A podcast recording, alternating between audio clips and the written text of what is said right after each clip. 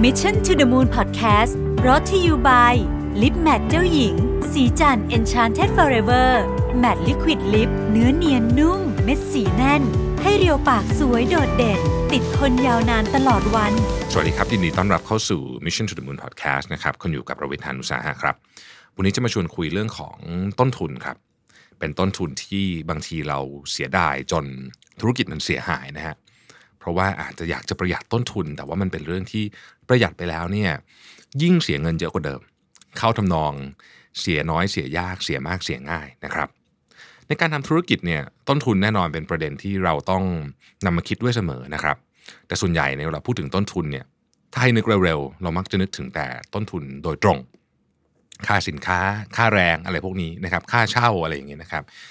จนลืมไปว่าจริง ๆ แล้วเนี่ยมีเรื่องต้นทุนแฝงอยู่ด้วย นะครับซึ่งต้นทุนแฝงเนี่ยก็ก็มักจะเป็นต้นทุนที่เวลาใช้ไปแล้วเออมันไม่มีค่าตอบแทนมาเป็นตัวเลขให้เห็นชัดๆนะครับหรือถึงมีก็ใช้เวลาหรือว่าอาจจะวัดยากสักนิดหนึ่งนะฮะทำให้บางครั้งเนี่ยเราจึงไม่เห็นความสำคัญของมันนะฮะแต่ต้นทุนพวกนี้นี่ถ้าเราไม่ยอมจ่ายนะครับ บางครั้งอาจจะทำให้ธุรกิจของเราเสียหายได้เลยนะครับ ต้นทุนเหล่านี้มีหลายอย่าง เอาเรื่องที่เราเจอกันบ่อยๆแล้วกันนะครับ เรื่องแรกก็คือต้นทุนเรื่องคนนะฮะ สิ่งแรก ๆ ที่เราควรจะคำนึงถึงต้นทุนเกี่ยวกับเรื่องคนเนี่ยก็คือมุมของการพัฒนาคนฮะเพราะการที่ธุรกิจจะบรรลุตามเป้าหมายได้เนี่ยเรื่องคนเป็นเรื่องสำคัญลำดับต้นๆ ดังนั้นเราจะเห็นว่าหลายๆ ครั้งเนี่ยนะครับบริษัทที่ประสบความสำเร็จเนี่ยมักจะมีงบประมาณในส่วนของ people development เนี่ยค่อนข้างมาก หลายคนอาจจะคิดว่าเอ๊ะแล้วเราเทรนคนไปเนี่ยแล้วเกิดเขาลาออกทำยังไงนะครับต้องคิดแบบนี้ครับ คือเราเทรนเขาไป แล้วเขาลาออกวันหนึ่งเขาลาออกทำงานต่อจากเราปีหนึ่งเราอาจจะเทรนเขาไปแพงๆวันหนึ่งเขาลาออกไปเนี่ยนะครับ ไม่เป็นไรครับเพราะว่าเขาได้ใช้ความรู้ความสามารถของเขาเนี่ยในการทำงานให้กับเรา ดีกว่าเราใช้คนที่ไม่เคยเทรนอะไรเลย แล้วก็ไม่มีความรู้เนี่ยมาทำงานมันมีโอกาสจะเสียหายมากกว่านะครับการลงทุนเรื่องคนเนี่ยไม่ใช่แค่ค่าเทรนนิ่งนะฮะมันก็มีอีกหลายด้านเอาล่ะ เรื่องของเงินเดือนค่าตอบแทนก็เป็นเรื่องหนึ่งนะครับแต่มันมีด้านอื่นๆด้วยนะครับ เช่นคำแนะนำโคชชิ่งความใส่ใจ ความใส่ใจสารทุกสุขดิบของพนักงานเนี่ยจริง ๆ เป็นหนึ่งในเรื่องที่สำคัญมากนะครับ เพราะว่าคนเราเนี่ยไม่ได้มีแต่มิติด้านงานแต่ด้านเดียวเรามีมิติด้านอื่นด้วย และการที่เขาอยู่ที่ทำงานที่เขารู้สึกว่าเขาได้รับความใส่ใจในทุก ๆ เรื่องเนี่ยมันก็อยากให้เขามันก็ช่วยสร้างให้เขาอยากจะทำงานมากขึ้นนะครับ ทีนี้กลับมาเรื่องเทรนนิ่งนิดหนึ่งนะฮะบางครั้งเนี่ยค่าใช้จ่ายในการไปเทรนนิ่งอาจจะค่อนข้างสูง บางบริษัทจึงไม่ค่อยใส่ใจ เพราะคิดว่าเป็นอะไรที่ไม่จำเป็น อีกทั้งเงินที่เสียไปก็ไม่ได้ให้ผลลัพธ์ที่จับต้องได้อีกด้วยนะฮะแต่จริงๆแล้วเนี่ยถ้าเรายอมจ่ายให้พนักงานได้ไปเรียนรู้และพัฒนาตัวเอง แม้ว่าอาจจะเป็นต้นทุนที่แพง แต่ต้นทุนของการที่พนักงานไม่พัฒนาเลยเนี่ยนะครับ แพงกว่า และสามารถสร้างความเสียหายให้กับธุรกิจได้มากกว่าเยอะฮะอย่างที่เคยมีคนบอกไว้นะครับ การลงทุนกับพนักงานของคุณเนี่ย ควรควรจะลงทุนให้เขาเก่ง พอที่เขาจะไปทำงานที่ไหนก็ได้ แต่ว่าดูแลเขาให้ดีพอ จนเขาไม่อยากไปที่ไหนฮะนี่น่าจะเป็นคำพูดที่คลาสสิกมากนะครับเรื่องที่สองเป็นต้นทุนเรื่องของเวลาครับโอ้อันนี้ก็เป็นอันที่มองข้ามง่ายมากเลยนะครับ อย่างที่เรารู้กันครับว่าเวลาเป็นของที่มีค่าจริง ๆ นะครับ เราจะเห็นว่าคนที่ประสบความสำเร็จหลาย ๆ คนเนี่ยให้ความสำคัญกับเรื่องของการบริหารเวลาอย่างมาก โดยเวลา 24 ชั่วโมงเนี่ยเขาจะใช้ไปอย่างคุ้มค่ามากที่สุด อย่างเวลา prime time หรือเวลาที่คุณสามารถทำงานได้ดีที่สุดของวัน ซึ่งมีเพียงไม่กี่ชั่วโมงเนี่ยนะครับ คนที่ประสบความสำเร็จเนี่ยจะหวงแหนเวลาเหล่านี้มาก และใช้มันในงานที่มี value มากที่สุดนะครับ ก็เป็นที่มาว่าทำไมเขาถึงดูทำงานได้เยอะจังนะฮะ หลายคนเราเห็นรู้สึกว่า โอ้วันหนึ่งเขาก็มีเท่าเราเนะทำไมเขาทำงานได้เยอะจัง ก็เป็นเพราะว่าเขาเข้าใจถึงเรื่องการลำดับความสำคัญนั่นเองแต่การใช้เวลาอย่าง productive เนี่ยต้องเข้าใจก่อนว่า มันเป็นคนละเรื่องกับการทำงานแบบเยอะๆๆอย่างเรียกว่า multitasking นะครับผมเห็นบางคนเนี่ยนะฮะตอบอีเมลเขียนบทความคุยโทรศัพท์คุยงานคุยกับเพื่อนไปด้วยเนี่ยนะฮะอันนี้ไม่ดี มันมีการวิจัยทางวิทยาศาสตร์มาแล้วว่า เวลาเรา multitasking เราคิดว่าเราทำงานหลาย ๆ อย่างพร้อม ๆ กัน แต่ความเป็นจริงเนี่ยสิ่งที่สมองเราทำก็คือเปลี่ยนจากงานหนึ่งไปงานหนึ่ง แบบเร็วมากแล้วเปลี่ยนกลับไปกลับมา แต่การเปลี่ยนแต่ละครั้งเนี่ยมันเหมือนต้องมีการเซตเพื่อเตรียมที่จะ เริ่มงานนั้นนะครับ แปลว่าเราเสียเวลาเซตบ่อยมากๆ นี่ก็คือสาเหตุที่ทำไม multitasking ถึงไม่ดีนะครับ มันจริงอยู่แล้วที่เราบางทีมีงานต้องทำเยอะมากแล้วเราก็อยากใช้เวลาให้คุ้มค่า แต่การ multitasking เนี่ยจะได้ผลตรงกันข้ามกันนะฮะมีนักประสาวิทยาของ MIT ออกมาอธิบายออกมาอธิบายผลเสียที่เกิดจากการ multitasking ว่า การที่เราสลับไปทำงานหลาย ๆ อย่าง ทุก ๆ ครั้งจะต้องใช้พลังงานสมองไปเยอะนะฮะ ผลของมันส่งผลให้เราตัดสินใจผิดพลาด ลดความคิดสร้างสรรค์ และการคิดพร้อม ๆ กันทำให้เราสามารถเก็บข้อมูลได้น้อยมากครับ นอกจากนั้นมีการศึกษาจาก University of California นะฮะบอกว่าทุกครั้งที่เราสลับไปทำงานอื่นแล้วกลับมาทำงานเดิมเนี่ย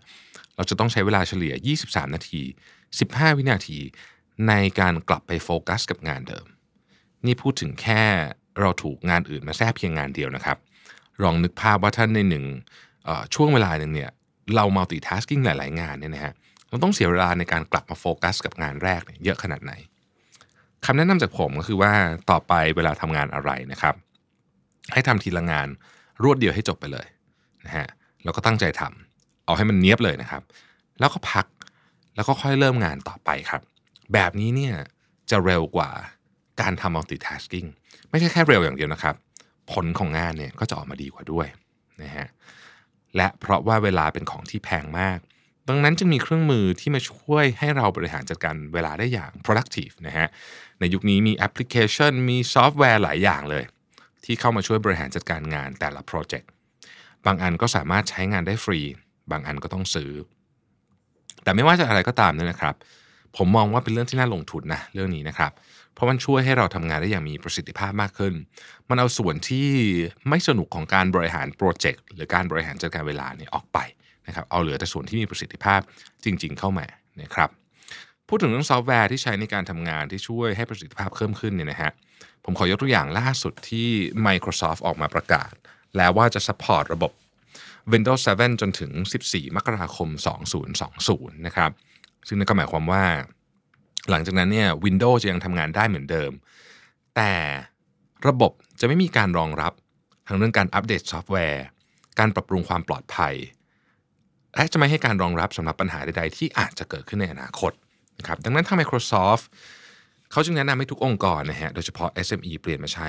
Windows 10 Pro นะครับ